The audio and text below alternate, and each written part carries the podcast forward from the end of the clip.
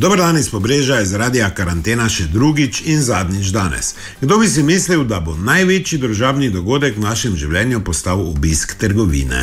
Ne, ne grem rad v trgovino, že v prejšnjem življenju nisem rad hodil, ampak ko moraš, pač moraš. Popolna bojna oprema, rokavice, maska in gremo.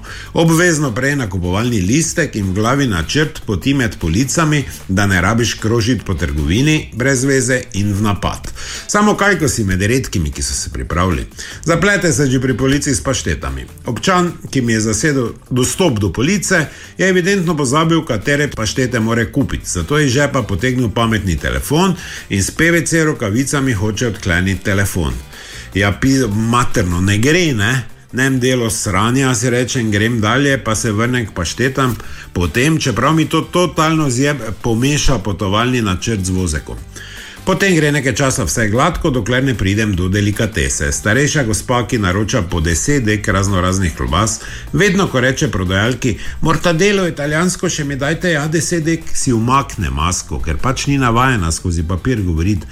Nekako razumem, samo traja. Ok, vrnem se k paštetam, ovi še vedno tam.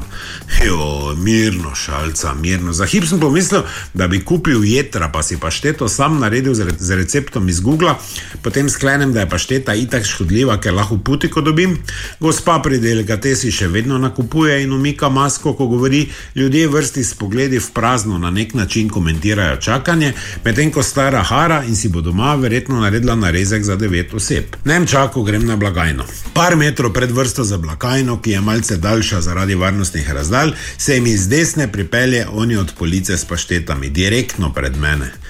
Znam, materno, če kaj nisem malo stopil. Ali grem zdaj do paštet, ker je ovi tu? Ne, ker sploh nimam rad paštet. Bom počakal tu zdaj za njim vrsti, kaj če imam, ampak slutim težave.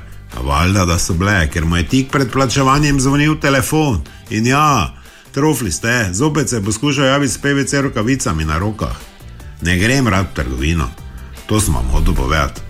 Ostanite zdravi, ostanite v svoji občini, pa pa do jutri.